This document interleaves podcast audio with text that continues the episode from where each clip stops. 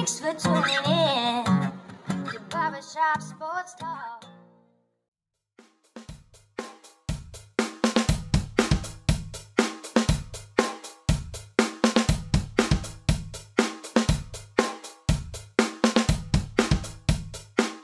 Oh, thank you all for tuning into the 373rd episode of Barbershop Sports Talk with me, your host, Daryl D. Lane. As always, wherever you are, however you may be listening, I want to thank you for making me and this show part of your day. Whether it be via Spotify, iTunes, Stitcher, Apple Podcasts, Google Podcasts, iRadio, SoundCloud, or wherever you get your podcasts from. Special shout out, by the way, to everybody who's tuning in via WJCU, the John Carroll radio station, 7 a.m. in the morning being recorded from Buffalo, New York, per usual. Gonna have a great podcast with my guy Ben Karen, host the Sports Wilder podcast, and we are going to talk about everything NFL and college football. Prep for these college football semifinals that will be going on during uh, New Year's on Friday. And also the NFL, which is going to be heavy on Sunday. Uh, talk about some bowl mashup matchups that I believe will be going on on Saturday as well. And we're going to preview the NFL. Now, before we get to all that, I'm going to give my shameless plug. First time listener, thank you, but subscribe and follow right now. Also, share this podcast with your friends and family, whether it be via Reddit threads, Facebook groups, etc., etc. Also, I'm also going to tell you this check on the description below. And there's going to be timestamps. And specifically on Spotify, if you click on that timestamp, it will send you to whichever part of the podcast you want to listen to. It is for your convenience. Follow me on Twitter at Night Train underscore Lane. Also, subscribe to my YouTube channel. Just type in Daryl Lane, you will find it. I post 35 minute clips of this podcast right here, as well as my syndicate show outside the shop. And lastly, if you have iTunes or Apple, then give me five stars and a great review for some odd reason, right? If you don't like the pod, then don't worry, folks. Just don't say anything because you know what your mama told you. If you don't have anything nice to say, don't say it at all. And cut up next out of the break on Barbershop Sports Talk. Gonna have Ben Karen on, host the Sports Wilder podcast. Cut up next out of the break on Barbershop Sports Talk.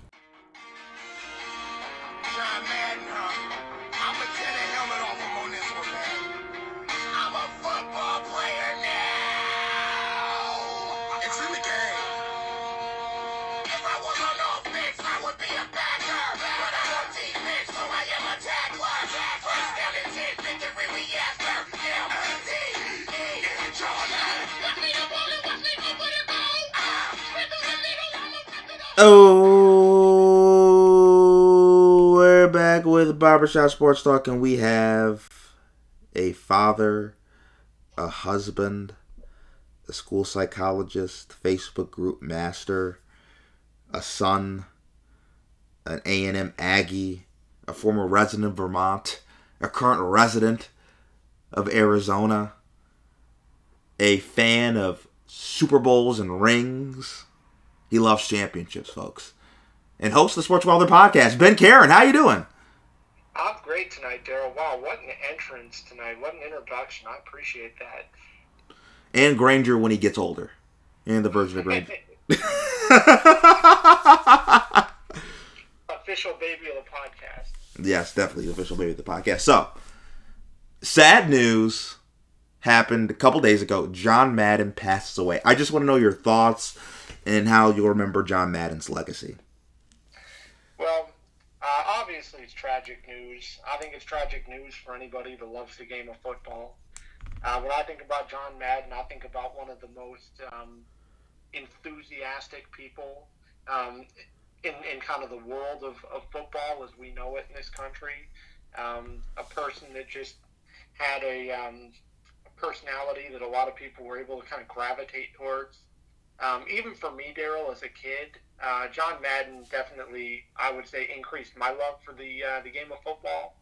I know I had uh, one of the early John Madden football games. I think it was like you know John Madden 1995 or something like that uh, for Sega Genesis.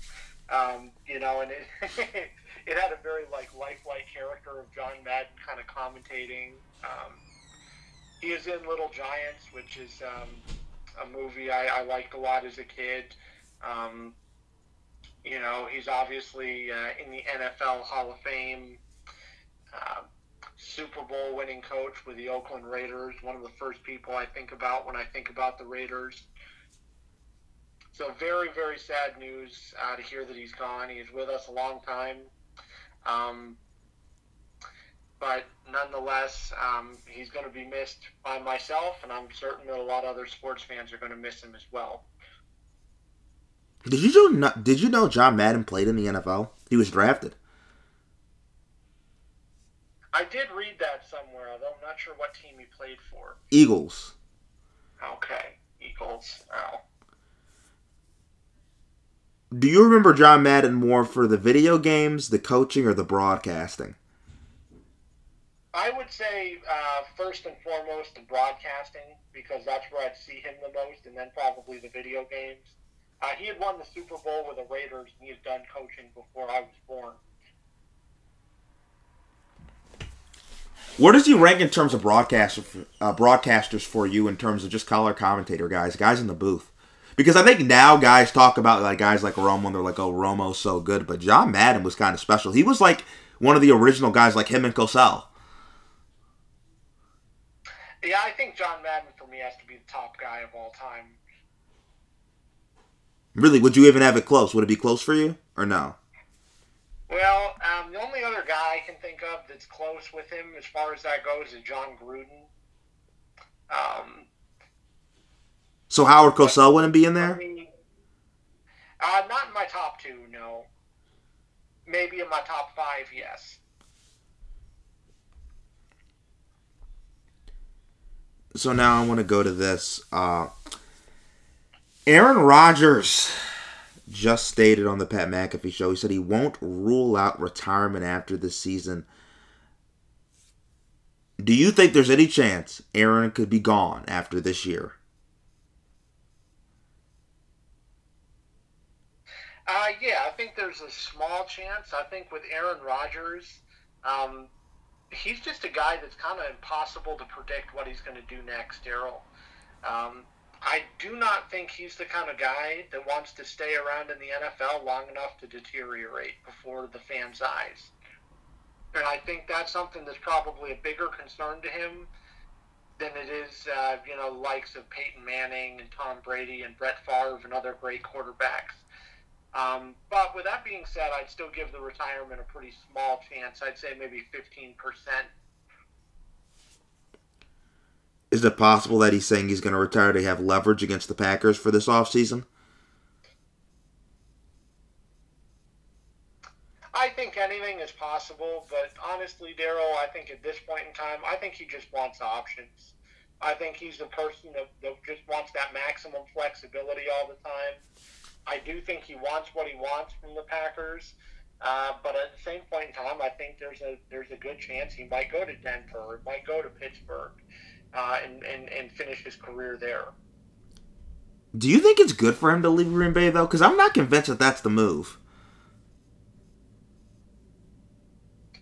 Well, uh, at this point in time, I'm not convinced either. Uh, That's a really good question. I think um, if I was forced to make a decision, I think I would recommend Pittsburgh to him.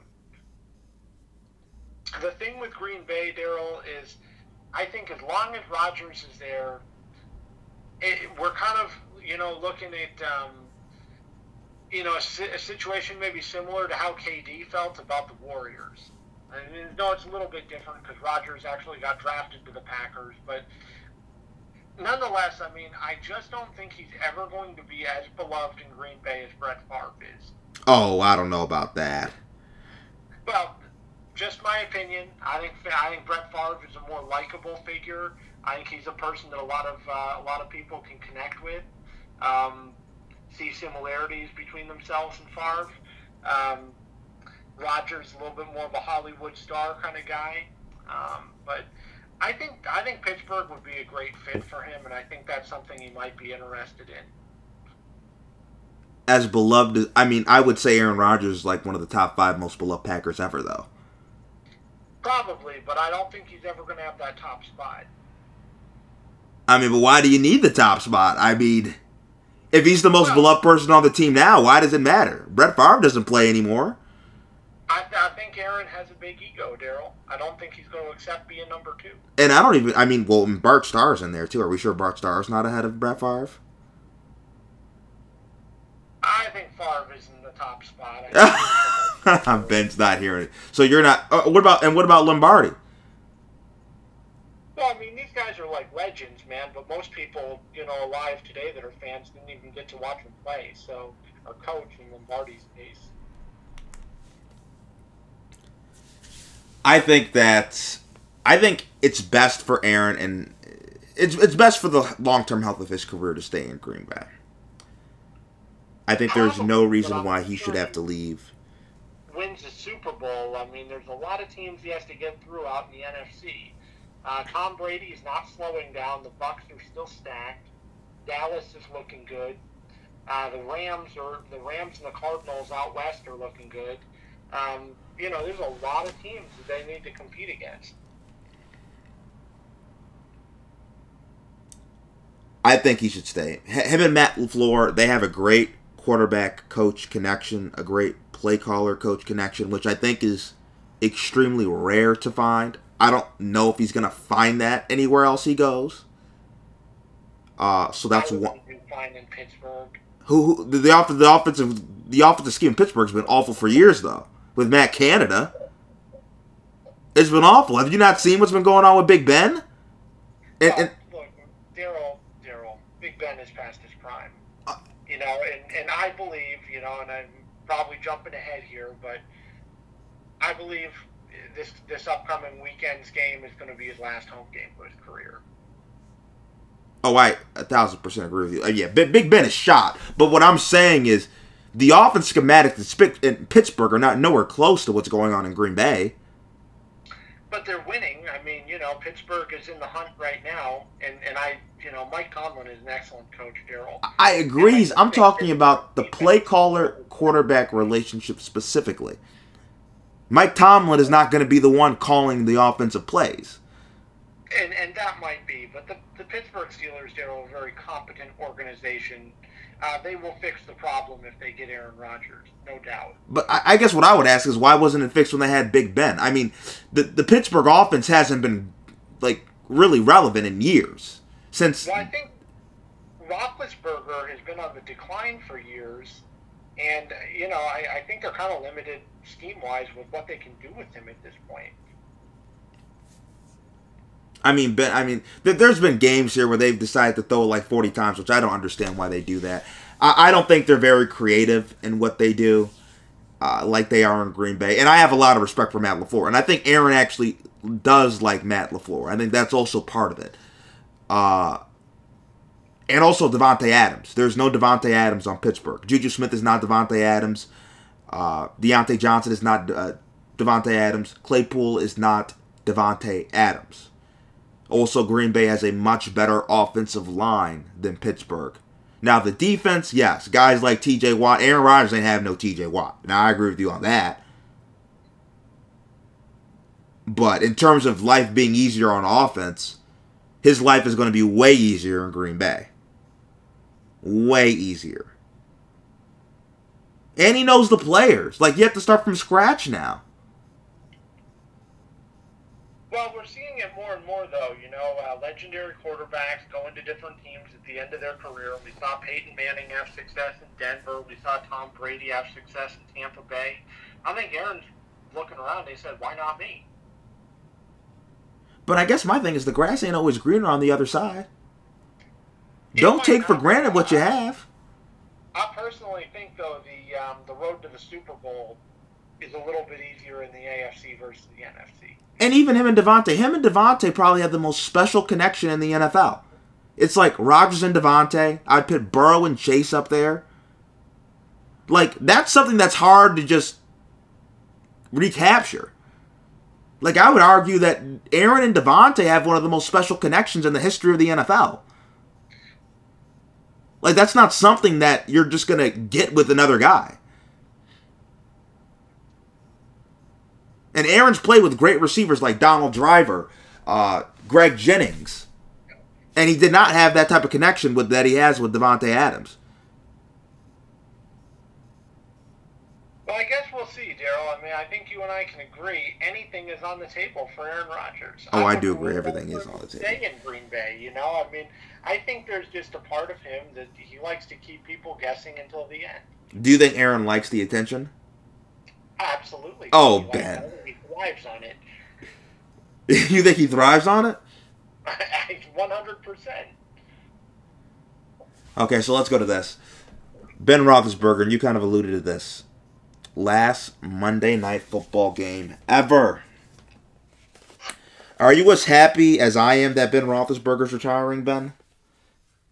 Yes. Yeah, I think so. I, I don't know how happy you are about it, but I'm pretty happy to, to see it. I'm ecstatic. Less bad football to watch on TV.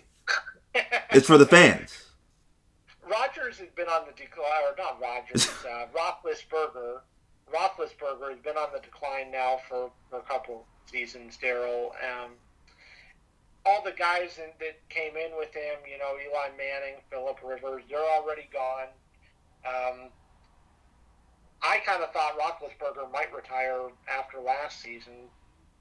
Yeah, that performance against the Browns in the playoffs was kind of embarrassing. And, uh, you know, I mean, I think it's just his time. I think he's kind of shot with what he can do. But, you know, I'm, I'm, I'm happy he has this last home game, nationally televised. Uh, great, you know, opportunity for him uh, to go out with a bang. He has a chance to redeem himself against the Cleveland Browns, who embarrassed him last year in the playoffs. Uh, so, you know, I think things kind of add up for Roethlisberger to walk away after after this game, and, and he even alluded to, uh, hey, all signs are pointing towards this being my last game. Uh, so I would say, you know, protect your legacy. Call it call it a career after this season, uh, and you know, embrace it. I mean, he's had a wonderful career. He won two Super Bowls, went to a third. I'm sure he's going to be a Hall of Famer. Um, so he still still has a lot of uh, green pastures out of him. So, I'm going to play some trivia with you, Ben, because I know you love my trivia questions.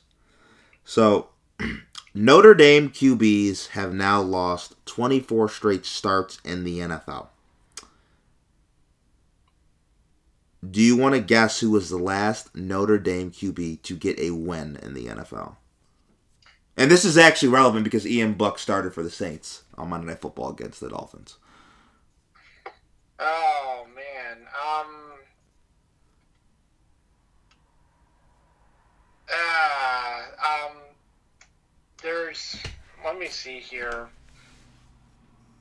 The guy's name, I believe, well, he played for the Panthers. His name was Jimmy, I believe. Jimmy Clausen. Jimmy Clausen, yes, thank you. I believe he is the last Notre Dame quarterback to win. No, but that's very that's a very good guess though, Ben. That's a very good guess.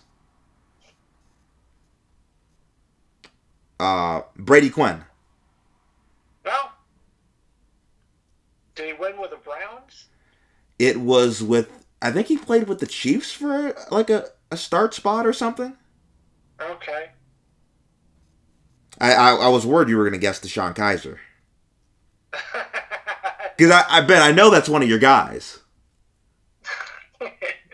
Well, was he one of your guys or no? no, he was not. you didn't like the leadership? Uh, I wasn't impressed with him, man. I, I don't think there's ever a point in time where I said Sean Kaiser is going to do well in the NFL. Not knocking him, but I just, you know, I, I didn't see the potential. So what we're gonna do is we're gonna take a quick break and then cut up next after the break on Barbershop Sports Talk. Me and Ben are gonna give our top five moments, sports moments of the year. Cut up next after the break on Barbershop Sports Talk.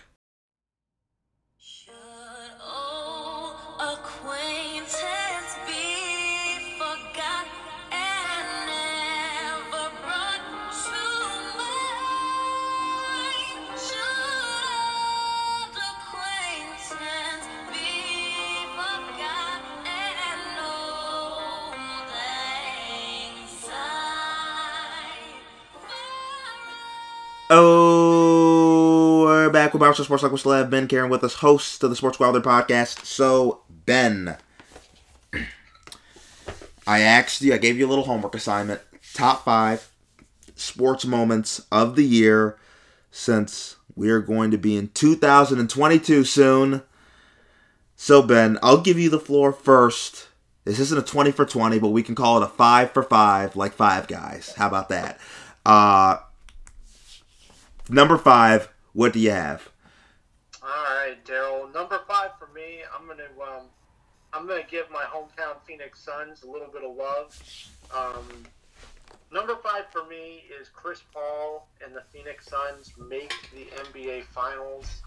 Um, after they beat the Los Angeles Clippers, uh, Chris Paul kind of had a message for all the Suns fans, and he um, he thanked the Clippers fans.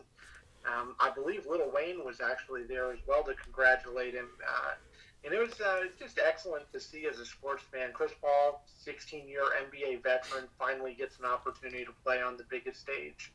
Uh, this is a guy that's been the president of the Players Association for a few years. He's a guy that um, well liked by a lot of lot of fans. Uh, and even though they, they didn't win the championship, it was um, it was just a real real good feel good moment I think for a lot of fans, even people that weren't necessarily Suns fans. So, Ben, I know you're going to love this pick. You're probably going to hate it. Uh, the Cincinnati Bearcats making the playoffs. I thought it was a magnificent moment because, you know, Ben, I rep for the little guys. I have a lot of respect for the little guys. And I've told you this before, Ben, and I really mean this. It's a shame that you can be in a body, and the body is Division One football, FBS level football, and you have no shot of winning a national championship. Cincinnati was given that chance. Those kids were given that chance. And they earned it. They beat team they beat a team ranked ahead of them. They went undefeated and I am happy for all of them. So it gave me a lot of enjoyment as a sports fan. Well, that's a good thing. I mean, you know, my heart goes out to them. They're about to take that butt kicking tomorrow, though. Hey, it's still an experience of a lifetime. They can always say they played in a college football semi. That's something you can tell your grandkids about. I guess if you're looking at it that way, that's kind of true. So who do you have at four? Um, at for me, um, I'm, I'm going to um, go back to the Olympics here, Daryl. Um, biggest moment of the Olympics for me, I think, was um, USA women's basketball. They beat Japan. Um, and, and Daryl, um, you know, I think this is probably going to be the last time that, that we see the likes of Sue Bird and Diana Taurasi, two legends uh, in the WNBA, uh, play in the Olympics. Uh, just a really, um, really great uh, moment that they had afterwards. Really great press conference.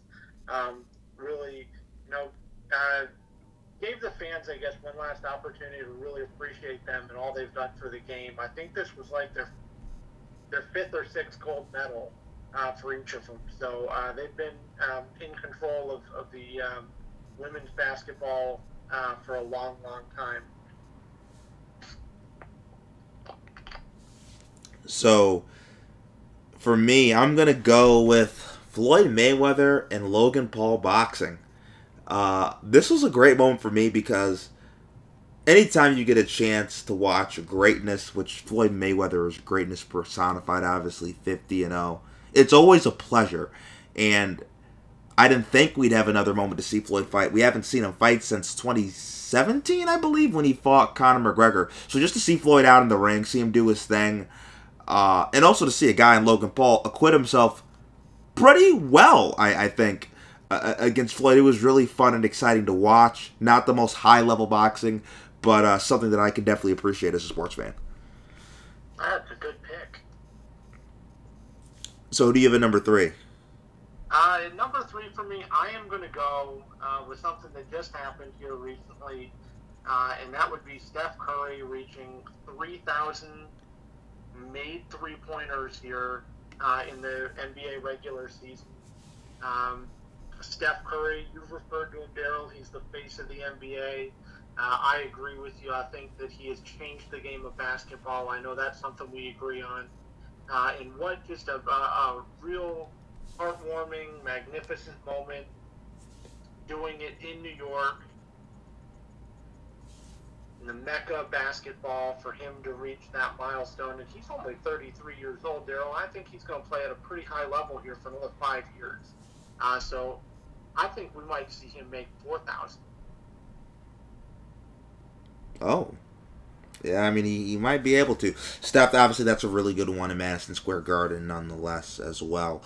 Uh, so for me, for number three, the Bucks beating the Suns in the NBA Finals, and Giannis getting a championship. And we were just texting about this last night because you tried to say that Giannis' championship was fraudulent, which I di- vehemently disagree with. All championships, they're the same. They give everybody a ring. They always say in the record books you're an NBA championship. I don't believe in asterisks when it comes to champions. They say they got regret. It's too hard to win a championship to give any champion an asterisk. That's just what I believe in. But it was great for Giannis because you had people like Ben Karen saying, Giannis, go to Golden State. Everybody's saying you can't win in Milwaukee. You need to leave. Not only did he not leave, he doubled down. He signed an extension to begin that year. Ended up bringing a championship to a city that has not won since Kareem Abdul-Jabbar was playing. Kareem Abdul-Jabbar, folks, is 70 years old. The last time Kareem Abdul-Jabbar was playing was a long time ago. I think it was 1971. Yes, I wasn't born, and I don't think Ben was either. Right, Ben? You might have been born. Not born, no. yeah, Ben wasn't born. Uh, so Giannis did that. And it's special for Milwaukee and that community. And I think it's special for the NBA to show that it's not all about super teams. You can do it, quote unquote, the right way. Homegrown star. He wasn't very good when he first came to the league. He developed. He got better. They drafted these guys. Khris Middleton. They made trades, get a Jrue Holiday. So I think that was a very special moment for Giannis and the NBA. Yeah, I mean, and let's certainly not leave out Khris Middleton, who was a, a major component of that uh, championship team. Uh, and, and, and, and what about Mike Bushauer, Bushauer as well, uh, their coach? Yeah, all phenomenal. Yeah, that, um, and I will say this, Giannis did prove me wrong, know. Um, you know, so tip of the cap to him for that. That was uh, pretty big time. So who do you have at number two? At number two, Daryl, I am going to go with um, what what I believe was the best game of the college football season, and that would be Alabama going to Kyle Field in a night game in the Texas A&M Aggies, Daryl, my Aggies, with Jimbo Fisher, who who talked about beating Nick Saban before the season started, going in there and actually getting it done and doing so with a second string quarterback in Zach Calzada. Daryl, I still don't know how the Aggies pulled it off. It was one of the most improbable wins I think I've ever seen in sports, period. Nobody, including myself, gave Texas A&M any chance of winning that game, and they proved everybody wrong. And I know everybody that wasn't an Alabama fan all over the country loved it. So for me, and that's a good one actually. For me, and Ben, I, I was telling you I had faith. I had faith. You had no faith, Ben. I do want to remind you that. So for me at number two, I'm gonna go with another NBA one. Kevin Durant playing out of his mind versus the Bucks in the conference uh, semifinals. When Kevin Durant dropped like what he had one game where he was like 50, 10 and 10 or something crazy like that. One of those games talk about watching a show like not to use a star i hate using references but a star wars reference you're talking about like a jedi knight master in the prime and the peak of his power just going to work on people Giannis Giannis had no clue what was going on. Giannis was at the press conferences just like, man, that's the best player in the world. I don't even know what to do about that. In the middle of the series. Kyrie Irving goes down. Harden goes down. It does not matter. Kevin Durant, after having catastrophic injury, is playing the whole entire game. He's doing it on both ends of the court, offensively, defensively. He's rebounding. He's assisting. He's literally doing everything. He's shooting on extreme efficiency. I think he was 16 for 23 from the field one of those games, making just crazy contested shot after contested shot. And it's not that Giannis, Khris Middleton, PJ Tucker, these guys aren't playing great defense on him. It's just that he was playing at such a high level, it did not matter. It was like all you can do is tip your hat off and say, You're better than me, buddy. That's just too good. And that's what we got a chance to watch. And we also got to watch that Bucks Nets series is one of the best series I've ever seen. back and forth, even to the drama at the end with Kevin Durant. Was it a three point shot or was it not a three point shot? Kevin Durant almost sent them home. Yes, he did. So that's number two for me. So yeah, Ben, that is a that is a great pick, Daryl. That is a, a great series. I would agree 100 percent with you. so who do you have next, Ben?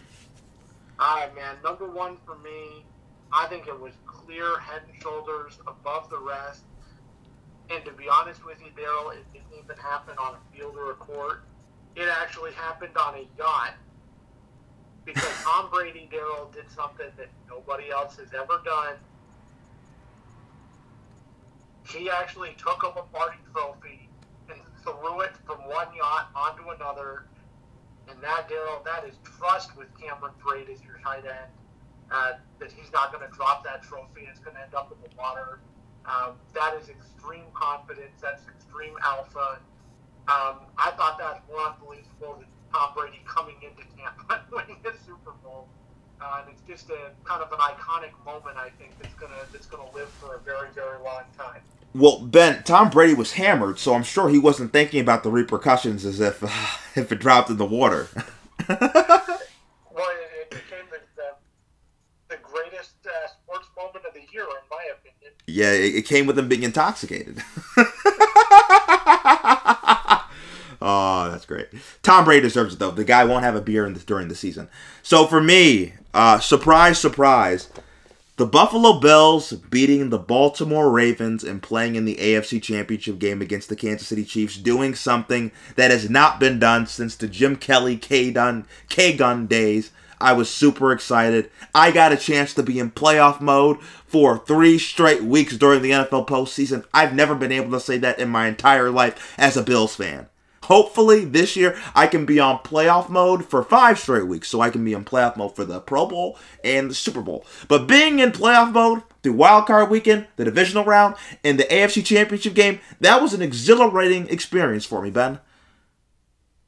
I know it was, man. I remember talking to you about that. You're like, oh, I want to see Kansas City. Um, you know, it's, it's exciting for me as um, as a longtime friend of yours here doing this podcast uh, to see you have the opportunity to root for your team in the postseason. Yeah, it was like I want to see Kansas City. It's like uh, you know, you, you want to see somebody until like Michael Myers comes up and is like, "Oh, I'm dead." then it was like, "Oh, maybe I didn't want to see him."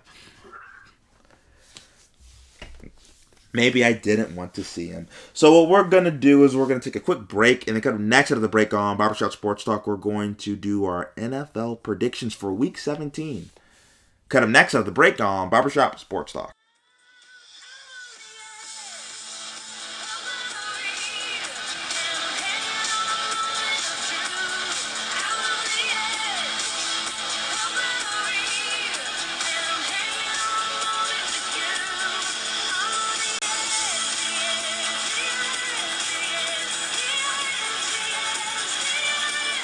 Oh, we're back with Barbershop Sports Talk, and we still have Ben Karen with us. So, Ben, first I have to ask you this: How shameful was it for what the Texans did to the Chargers? Um, I'm not worried about it that much, to be honest with you. Uh, Chargers were missing a lot of key players, Daryl, and I don't think that ever would have happened if they were even close to having uh, their their players out there. Now, I'm still surprised they beat them by such a wide margin. Uh, but at some point in time, with, with the uh, coronavirus out there and whatnot, I mean, you're just going to end up getting short short staffed uh, in some of these games, and I believe that's what happened to Los Angeles Chargers. So, okay, let's start with the picks. Philadelphia at Washington. Ben, who you got? I'm going to go with Philadelphia here. They've they've been hot, and I think that uh, Jalen Hurts continues to find a way to win uh, and probably catapult them into the playoffs. I'm going to go with the Eagles as well. I'm going to say 22 to 19. Uh, Eagles have one of the best rushing attacks in all of football. It's kind of very Tebow-esque the way Philly's doing it, and I think actually Hurts is a good comp to Tebow. They remind me, except that I think Hurts is a better athlete and a, has a better arm than Tebow, but they're similar style, and I think how it impacts the running game I think is actually uh, very unique. Uh, and their leadership qualities, how people respect them, I think is similar as well. I do have to ask you this about Washington. The Daron Payne Jared Allen incident. Have you seen that? I have No. So I guess Jared Allen tried to knock out Daron Payne during the Cowboys game. Yeah, I'm gonna have to look that up, man. That's crazy. Yeah, okay. We'll wait till Ben looks that up and then maybe we'll talk about that. Okay, but I'm going to go to the next game. LA Rams at Baltimore Ravens. Lamar Jackson is still banged up. Uh, what do you see going on in this game, Ben? Well, I think Lamar is going to start the game, uh, but I just don't think they're going to be a match for the Rams. I think the Rams are healthier. I, I think the Rams come in here, they beat beat up on the Ravens a little bit. I'm going to say Rams uh, 24, Ravens 14. I'm going to go Rams 28 to the Ravens 22. Uh, I think the Rams should be smelling blood in the water. They're trying to win a division title. The Ravens, they're going downhill. Uh, and they need are searching for answers. And Lamar's banged up. And when your game is predicated on speed, juking, athleticism, twitchiness, having lower leg extremity injuries is not the move. So I'm going with the Rams. Next, Tampa Bay Buccaneers at the New York Jets. Any chance that the Jets can get some revenge on Brady for all those years he tormented them in the AFC East? No chance. Uh, top to bottom, I think Buccaneers are a better team, even with some of their injuries. Um, I think this is going to be closer than people think, but I like Tampa Bay here 27 uh, 23 over the Jets. I'm going to go with Tampa 40 to the Jets 17. Going to be a long day for Zach Wilson. It's hard to run the ball against Tampa Bay. I think it's going to force him into more throwing situations. Zach hasn't been the best decision maker. And then Brady, he doesn't make mistakes and they capitalize. So I'm going with the Buccaneers big. Next, we have the Miami Dolphins at the Tennessee Titans. The Miami Dolphins have the longest win streak in the NFL. They've won like eight games in a row. And they're in the playoff picture right now. Who do you see winning? Well, I think this is the Titans' uh, time to shine, Daryl. I like what I've been seeing with AJ Brown starting to emerge for them in that receiving game. I think Titans are, are a physical team. Um, I see them winning this weekend and hopefully um, beginning to lock up that division. I'll go Titans 23, Miami 17. I think it's going to be close most of the way. I'm actually going to go with the Dolphins 17 to 16. The Titans did not play well against the 49ers. They should have lost that, but they ended up finding a way to win that. And Miami's on a roll right now. And I think they're recognizing they need this to stay in the playoff hunt. So I'm going with the Dolphins here. Next, we have the Jacksonville Jaguars at the New England Patriots. Oh, Patriots all day here, Daryl. Uh, we know we know what happens when rookie quarterbacks play Bill Belichick defenses, uh, and the result is not good. I like Patriots here, thirty-three to three over the Jaguars. I'm gonna go New England, and I'll say 24 to the Jaguars six. Dominant, controlling win for New England and Co. Uh, next, we have the Las Vegas Raiders at the Indianapolis Colts. Um, I like the Colts here. I think the Colts are, are, are going to um, use Jonathan Taylor quite a bit. Um, I think they're going to lean on that running game and the physicality. Uh, and I think they beat the Raiders uh, 30 to 20. I'm going to go with the Colts as well, and I'm going to say they win 24 to the Raiders 23. Jonathan Taylor's going to have a big day on the ground. Next, we have the Kansas City Chiefs at the Cincinnati Bengals. Who day, Daryl? I think Cincinnati's going to surprise a lot of people and win this game. Chiefs played on the road last weekend. They're on the road again this weekend. I think that's hard. Big, big home game for the Bengals. Um, I, I think that this is going to be the game where we're like, okay, Joe Burrow has arrived uh, officially. If we didn't get the memo last weekend, I think it's a shootout. Um, but I like the Bengals here 37 35. I think they find a way to hold off the Chiefs. Well, Ben, if you had to ask me, I would have told you Joe Burrow arrived like months ago. Uh, I was telling you last year to do the special. Uh, I'm to go with the Chiefs. Uh, their defense has been playing very well the second half of the season. The Bengals offensive line is still suspect. I think that's going to be an issue. Also, as great as Burrow is, he has a propensity to turn the football over. That does happen. I don't think that's good when playing against the Chiefs. I'm going to go with the Chiefs 34 to the Bengals 24, 10 point margin of victory. Next, we have the New York football Giants at the Chicago Bears. Ben, who you got? I'm going to go with the Giants on the road here, Daryl. This kind of goes against logic, but I think the Giants find a way here 23 20 over the Bears. Uh, Daniel Jones, I think he has a big game. I'm going to go with the Bears 17 to the Giants 10. Next, we have the Atlanta Falcons at the Buffalo Bills. Who you got? I'm going to tell you what you want to hear, Daryl.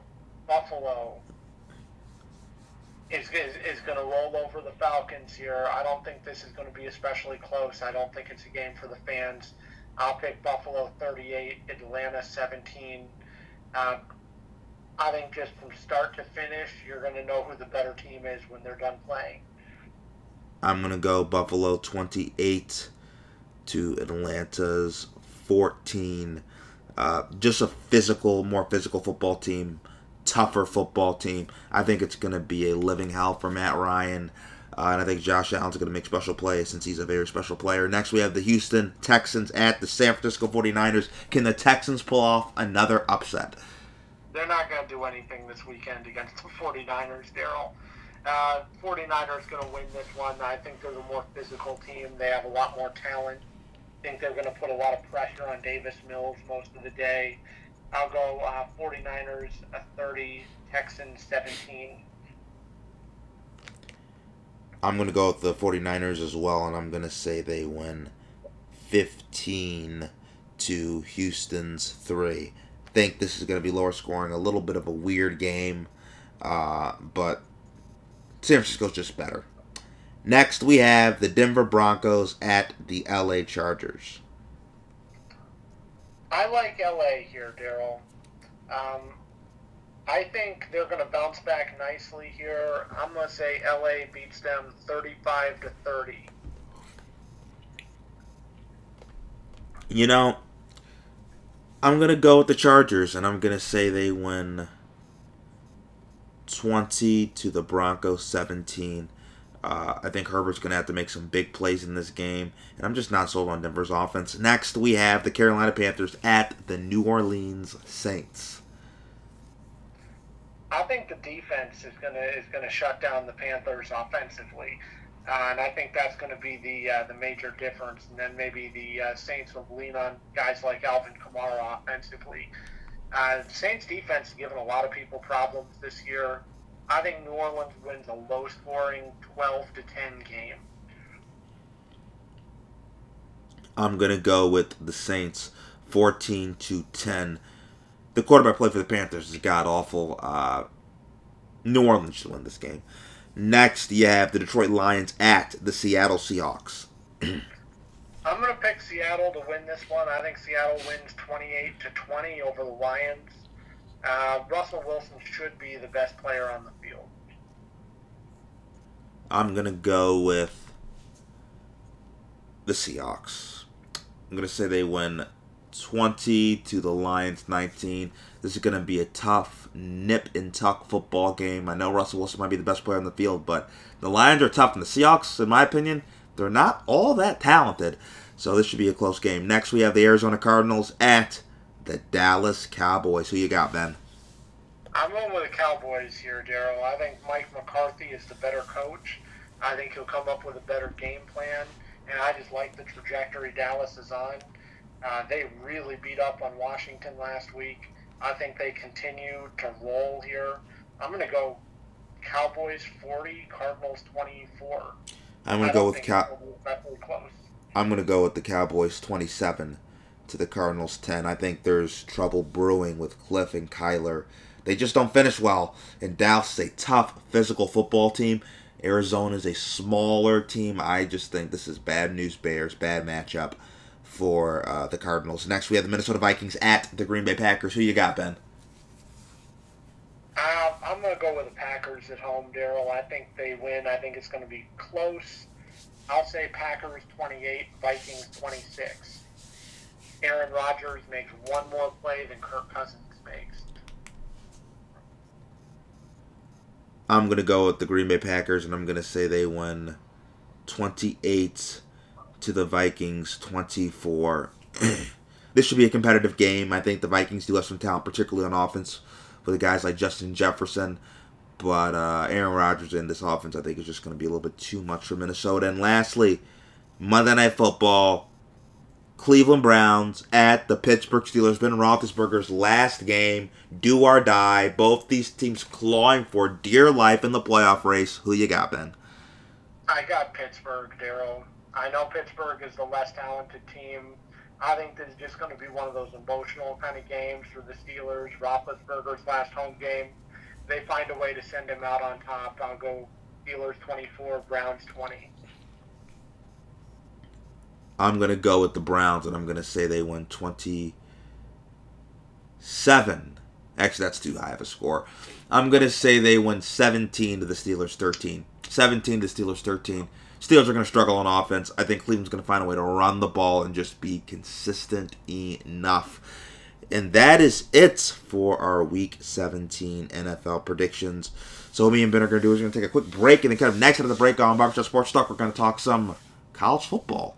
Coming up next out of the break on Barbershop Sports Talk. Despite the fact that he led his high school to four straight state championship game appearances, very few high major recruiters looked at the six foot tall, 180 pounder and said, quarterback. Throw it on a dime, like I ain't even trying. Just a kid from Briarwoods, I'm wearing number nine. Met Coach Franklin down at Vandy, flipped to Happy Valley. Now I'm coming back and Oh, we're back with Barbershop Sports Talk, and we still have Ben and Karen with us. So, Ben, last time you were on the podcast, you want to know what you said? What did I tell you, Daryl? When I told you that the SEC was 0 2 against Group of 5 teams, you said it would end up being 2 2. Fast forward, you want to know what happened? Houston versus Auburn, Ben?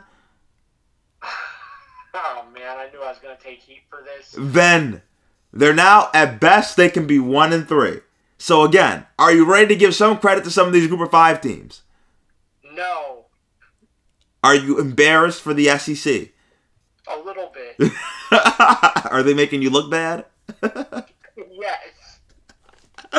So so so what's your synopsis about what's going on right now? Well, you know, it's it's interesting, Daryl, that you should bring this up because you know I, I was I was kind of having like this moment the other night where I started thinking about this too because I know I talked a big game for the SEC, right? Um, and I just sat down. I said, "What's going on with this?"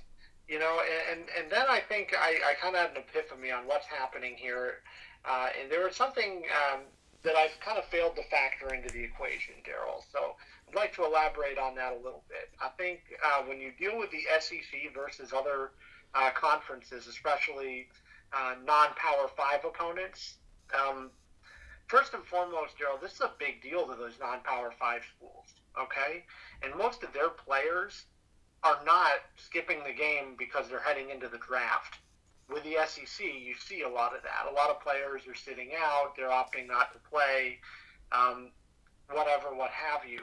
Um, and and I think that that is uh, is certainly something that that's made it made an impact. Uh, you know, I mean, it almost has to to some degree. I mean, when when you look at Auburn too, uh, it kind of failed to consider the transfer portal. You know, they had uh, T.J. Finley playing quarterback for them uh, since Bo Nix is uh, is transferred out of Auburn. Uh, so those are just some some tidbits that I kind of uh, failed to take into the equation when I was talking up the SEC. But if you're way better, then that shouldn't matter. Yeah, well, and, and that's true. So, I mean, here I want to get to this too, because this is, you know, this is another thing uh, that we need to really discuss and talk about. Um, the SEC, by and large, is the best conference in college football. Agreed. but what we see here is, you know, um, Houston, for instance, was uh, second best team in the American. Auburn was nowhere near the second best team in the SEC. They might have not even been in the top eight. You know, so we're seeing this kind of a matchup, and you know, I mean, Houston's able to able to clip a, a depleted Auburn team that's really, you know, not even probably in the top half of the SEC. Um, An Auburn team that almost beat Alabama, though. That depleted Auburn team almost beat Alabama. Well, they had Bo Nix. I don't think he played that game. I think he did. I, I No, Finley wrong. played. Uh, well, I don't know, man. I mean, I just Auburn's missing other players, of course. Um, you know, but I, I think by and large, what I'm trying to really get at here is, you know, Houston is kind of the top of their conference. Um, you know, now the Texas Tech Mississippi State game, that's kind of a head scratcher. Um, and Missouri and Army. we, we all knew, um, you know, Missouri wasn't very good. We all knew Florida wasn't very good. But the, the top of the SEC, I think, is still uh, significantly better than the rest of the Power Five. And, and, and especially, you know, non Power Five opponents as well. Uh, you know, and I do think that's going to be showcased tomorrow when we see Alabama and Georgia and when we see Arkansas on Saturday, uh, Kentucky on Saturday, and Ole Miss. You know, got a lot of teams playing on New Year's, Daryl, and on New Year's Eve. Tells you something right there. SEC might be fixing to turn it around before it's all said and done. I'm just saying they're going to be one and three against group of five teams. Possible. What ends they're zero and four? What ends Cincinnati body bags Alabama? Then what, Ben? That's never going to happen, so we don't need to worry about it. I, I mean, you were pretty sure that you, Auburn was going to beat Houston, though. Yeah, well, I'm much more sure about this. Okay. So Ben, remember when I was thinking about? Remember when you said that Missouri Army game wasn't for the fans? Yeah, I remember that. Uh, that that's something you would say. Would you? I want to. I want to give you this. This is how crazed football pe- people are about football in this country. The Missouri Army game got. Just guess how many millions of people watched the game. I'm, I'm going to say 5 million. 2.57 million. So let's round it up. 2.6 million watched that game. But that's not that surprising, is it? I mean, Uh, no, no, this is the interesting part. The Warriors Knicks game where Steph Curry broke the all time three point record got 2.35 million views. Missouri, more people watch Missouri and Army versus Steph Curry breaking the three point record in Madison Square Garden. Oh, well, football is much more popular. I- I'm just saying when we say it's not a game for the fans, doesn't that mean football is just a game for the fans no matter what? Well, Daryl, this is the only football game on on the 22nd. so we have to watch it, is what you're saying. Well, I'm, I'm saying there's really no competition, right? Like, I mean, I know you're trying to throw the Warrior, the Warriors and Steph Curry breaking the record in there and, and all that jazz. And for people like you and I that are, are, you know, sports fans and fans of more than one sport, that matters. A lot of people aren't, though. A lot of people prefer football, and this is the only game on. So they're going to watch it regardless of who's playing. Did you watch the Army Missouri game? Not a chance. so it wasn't a game for you, Ben. it wasn't, no, sir. oh, Ben, Ben. But sometimes I feel like you just speak for the fans. Well, I'm trying to, man. I mean, I don't think many fans were really caring about a subpar Missouri team and then an Army team that's not very good playing each other. So when you, uh, uh, let me get this up. So when UCF beat Florida 29 to 17, uh, this was tweeted out.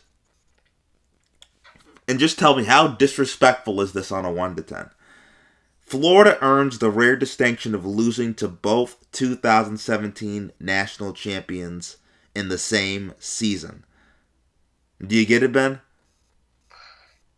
Not really, no. Remember when Alabama won in 2017 and then UCF kept saying they were the real champions because they were undefeated?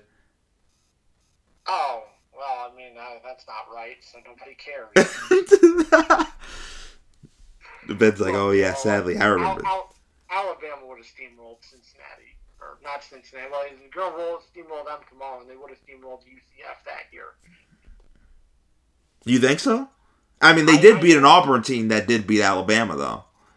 I know so. You know, I don't know. I don't even think they would have beat Georgia. They beat Auburn, though. And Auburn beat Alabama, so by proxy, what does that mean?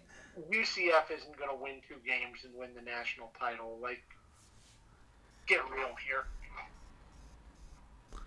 I know you'd love to see it. I don't think I would. So, before the playoff game, Alabama linebacker Willie Anderson Jr. says, I feel like we're the underdogs versus Cincinnati. What do you think when I tell you that, when he says that? Well, I, I think mm, I'm not sure that underdog is the best way of saying it. As much as I think maybe what he's trying to articulate is nobody wants to see us beat Cincinnati, but he would obviously be wrong because I'm out here and I'd love to see that. You'd love to see the bloodbath, Ben, I know. Well, yeah, man, I, man, I'm getting my food ready. I'm I'm doing this tomorrow. So you're going to watch the game. Yeah, I mean, I plan on watching both of them. To be honest with you. So let's do this, Ben. The Heisman voting. Uh, I know you might be a little disappointed in some of the votes. I'm sure. So obviously, Bryce Young got the most amount of first place votes by a wide margin. Uh, Matt Corral. Mal- Matt Corral got 10 first place Heisman votes. How crazy is that to you? Well, I don't think it's out of this world crazy. Uh, did he get the second most? No, he got 10 for uh he got like the 6, but that just means that there were 10 people with votes who voted him number 1 for Heisman. I don't think it's that insane because I don't think there's one quarterback that looked that much better than the rest of the quarterbacks this year. Even Bryce Young. So so you th- so you think that's reasonable. I don't. Yeah, I don't think it's unreasonable. Okay, how about Kenneth Walker the third out of Michigan State? He got 18 first place votes. I don't think that's unreasonable. I mean, he's had a great season. So you're okay with that? By the way, you know, um, Michigan State got it done tonight in the Peach Bowl too. So, um, congratulations to them. Desmond Ridder out of Cincinnati. Guess how many Heisman votes he got? You, I know you won't like this. This will make you a little upset. Four. He got 5. Is, do you think that's inappropriate? Um. Yeah, probably. I guess he didn't play in the competition that some of these other quarterbacks had to play. So when I so when I tell you that five people with votes casted their ballots and said Desmond Ridder, yep, that's who should be Heisman. What what do you think about? How how, how do you go through that process? What do you think? Like, how do I think they arrived? At? Yes. Well, I think there are some people out there that are fighting for little guys, um, you know, and they want to see um, players from non-power five conferences um, be in the consideration for the Heisman, whether they deserve to be or not. And I think they're, you know, they, they saw Desmond Ridder and they saw Cincinnati go undefeated, and they're like, this is my time. I can, I can vote, and maybe some people won't think I'm completely unreasonable. Jordan Davis got nine votes out of Georgia. I think you're okay with that. I don't mind that. Yeah, that's fine. I do think what's interesting is Kenny Pickett got more first place votes than C.J. Stroud. Uh, kind of weird. Because C.J. Stroud got 12 first place votes, Kenny Pickett got 28. So by a decent margin, almost by half. Yeah, that over half, Yeah. I believe. Yeah. I'm surprised uh, Dorian Thompson Robinson didn't get any votes. He didn't get a single vote. The only people who got votes were first place votes were Bryce Young, Aidan Hutchinson, Kenny Pickett, C.J. Stroud, Will Anderson. Will Anderson, by the way, out of Alabama, he got more votes than C.J. Stroud as well. So did Michigan. So did Kenny Kenneth Walker. Actually, Kenneth Walker got more first place votes too. Uh, Kenneth Walker got votes. Matt Corral, Desmond Ryder, uh, Jordan Davis, and Breece Hall was on the ballot as well. But Breece Hall didn't get a single first place vote, but he got a few second and third place votes on his ballot.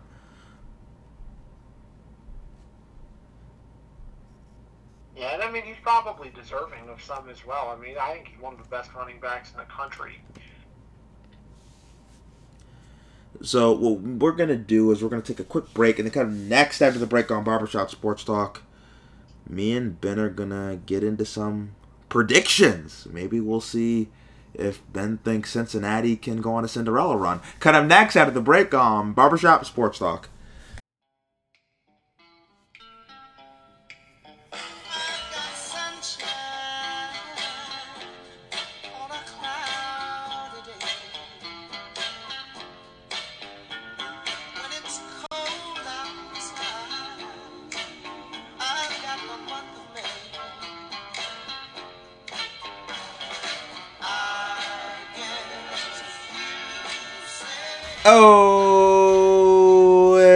With Barbershop Sports Talk. We still have Ben Karen with us. So Ben, it's time. It's that time. College football predictions. So let's do this. Let's start with the Saturday games. Uh, Penn State versus Arkansas. Outback I like, I like Arkansas here, Daryl. Um, I like uh, Trey, Treylon Burke. Um, I, I just I like what they've done this year. I'm a big Sam Pittman fan. I think Arkansas wins. I think it's hard fought, but I think they win 32 to 28 over Penn State.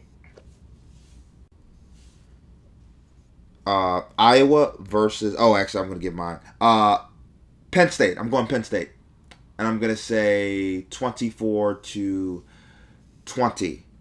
Uh, tough ball control. I think they're gonna kind of out physical Arkansas. Next, we have the VRBO Citrus Bowl. Iowa versus Kentucky. Who you got, Ben?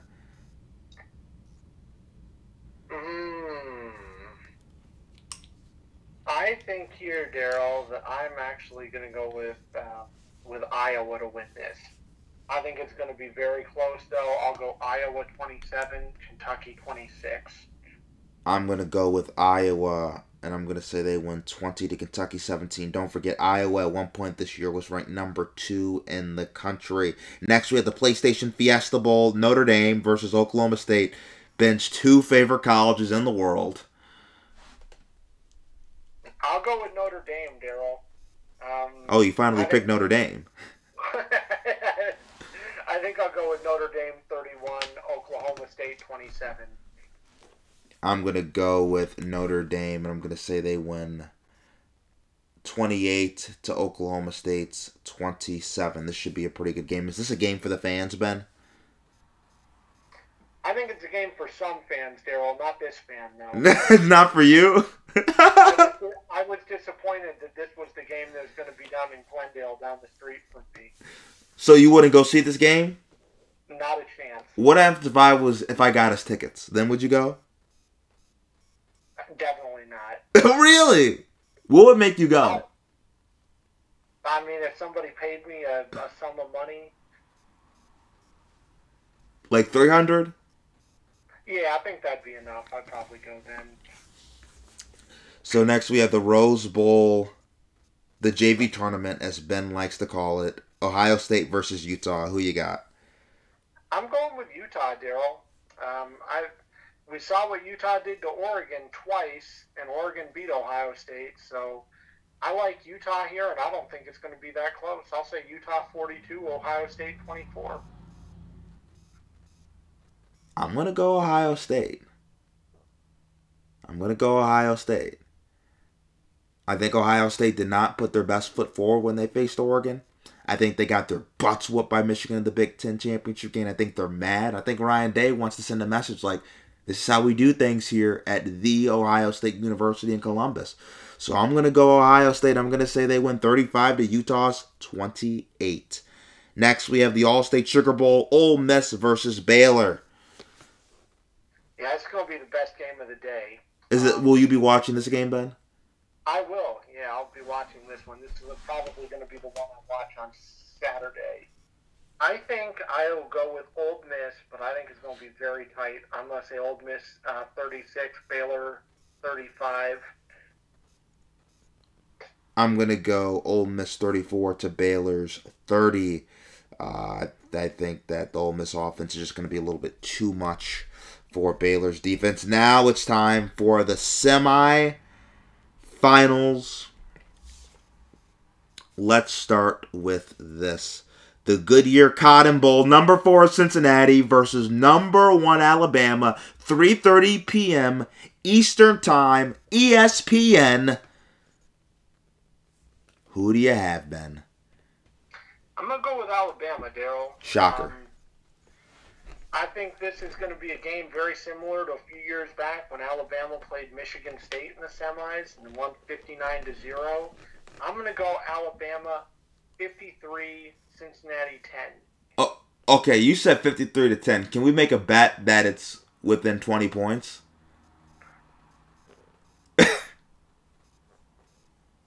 Well, I don't know what is what is the uh, bet circulate around here. $500.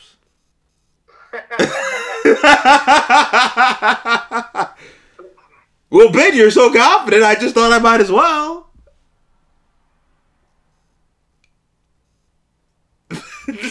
ben, are you thinking about it? I'm not thinking about it. No. thinking about how my wife would kill me if I made that bet. Uh, okay, how about this? How about how about twenty dollars? That's within twenty points. Nah, I don't think so, man. I'm not not gonna bet on it, but um, yeah, I think I think Alabama 53, Cincinnati, and I think they get embarrassed. I'm gonna do it. On national TV. Well, Ben, I'm gonna raise you one. I'm gonna go Cincinnati. Forty-one to Alabama's ten. We're gonna shock the world, and we're going to the playoffs.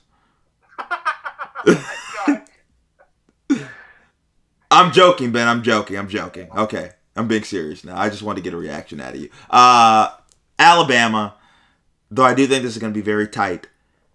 I'm going to say Alabama 31, Cincinnati 24. Cincinnati plays their hearts out. Just the issue is the team speed, the power, the physicality, the strength. It's something that Cincinnati will have never seen. Ben, you really laughed at me when I said Cincinnati was going to blow out Alabama. yeah, I thought you're gonna lose all credibility as a podcaster. I thought the podcast is gonna be canceled from Oh. now on. canceled like how Stephen A. canceled Max Kellerman. Uh,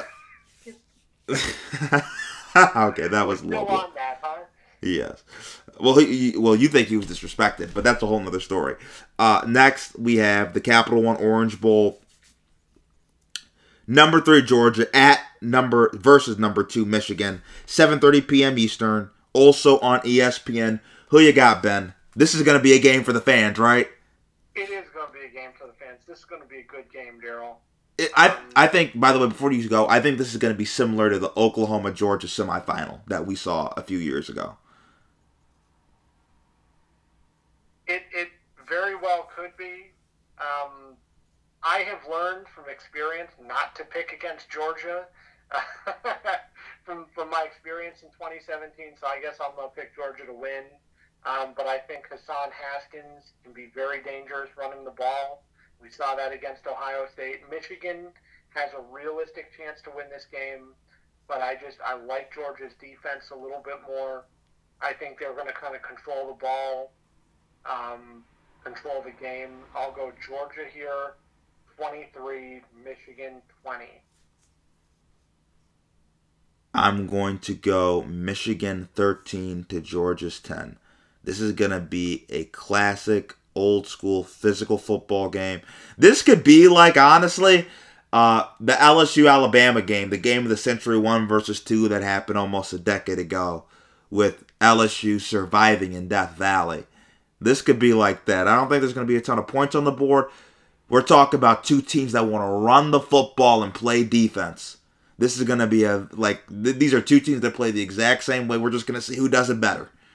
Uh, so If you like offense, this ain't the game for you. But if you love defense, you love the trenches, uh, this is definitely a game for you. Not a fantasy football game right here. So I'm going to go with Michigan to set up Harbaugh versus Saban, the matchup we've all been waiting for. Uh, so Ben, you got any plans for our New Year's? By the way, I do, Daryl. Um, I will be playing a chess tournament at the Phoenix Chess Academy. Okay.